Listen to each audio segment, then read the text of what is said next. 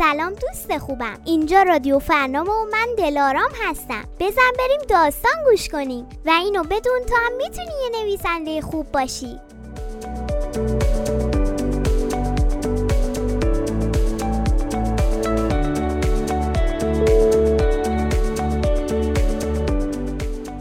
این داستان می‌خواستم دنیا را بخرم. نویسنده فاطمه جعفری.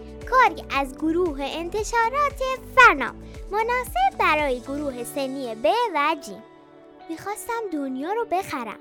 برای همین قلکم و شکستم و به طرف جنگل رفتم. به اون گفتم صاحب تو کیه؟ می‌خوام تو رو بخرم. جنگل ها کنان گفت تو خودت باید حدس بزنی که صاحب من کیه.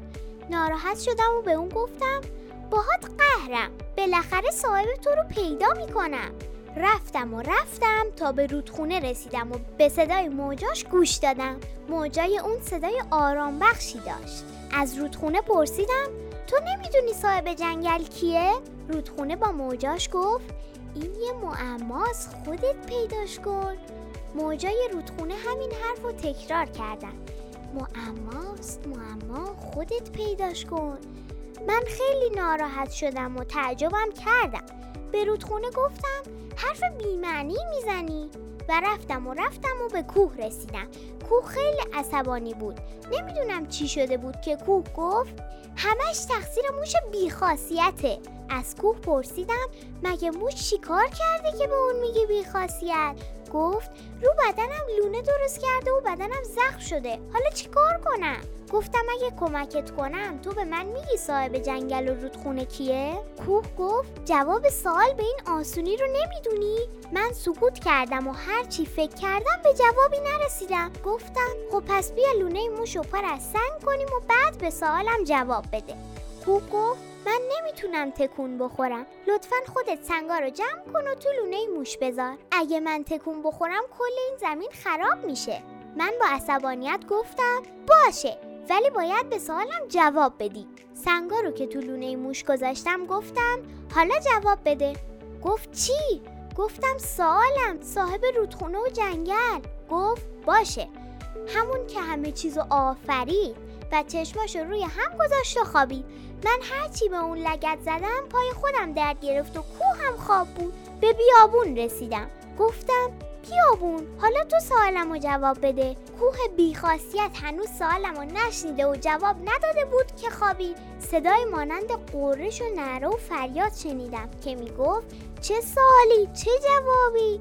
گفتم تو کی هستی؟ گفت بیابون خوش بیابونی که دوست داره سرسبز و آباد شه ولی مهربون ترین عالم نمی‌ذاره. گفتم مهربون ترین عالم کیه؟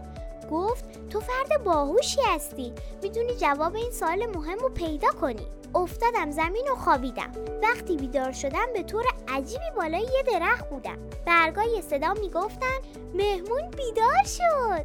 گفتم من باید برم. برگای صدا می‌گفتن مهمون بمون. گفتم اگه به سوالم جواب بدین حداقل یه روز اینجا میمونم. برگا که خیلی خوشحال شده بودن همینطور میخندیدن و قهقه می‌زدن.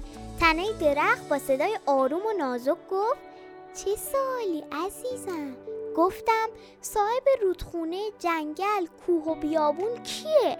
گفت خدا خدای مهربون خدایی که ما رو آفرید. من تو خدایی که از بوی گل خوشبوتره از جنگل زیباتر. از درخت پایین اومدم و برگا جیر و جیر گریه می‌کردن. گفتم ناراحت نباشید.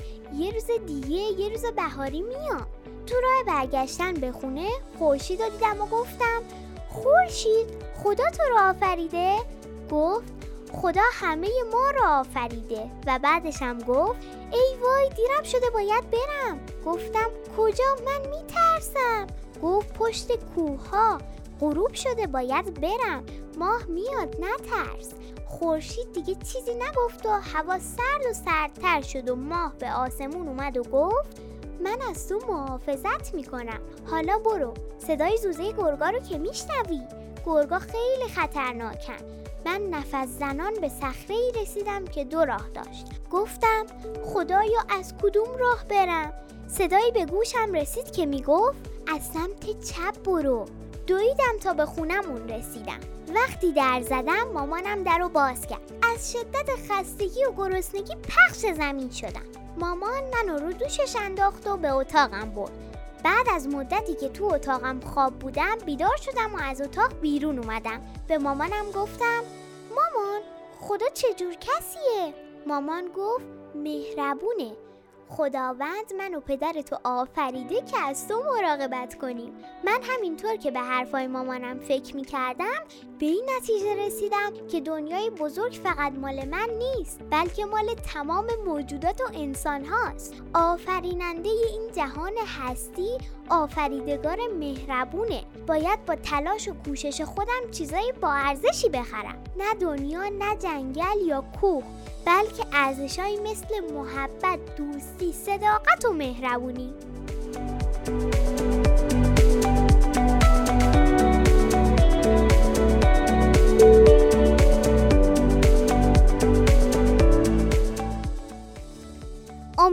از این داستان لذت برده باشی. دوست خوبم. تو هم می‌تونی داستان خودتو بنویسی.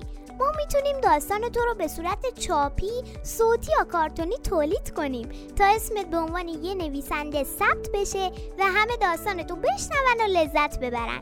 پس زود دست به کار شو. داستان تو از طریق این اینستاگرام، واتساپ و تلگرام برای انتشارات فرنام ارسال کن. ادساین فرنام کودک. تلفن تماس 0937 502 1757 و اینو بدون کسی که یه کتاب داره هیچ وقت تنها نیست.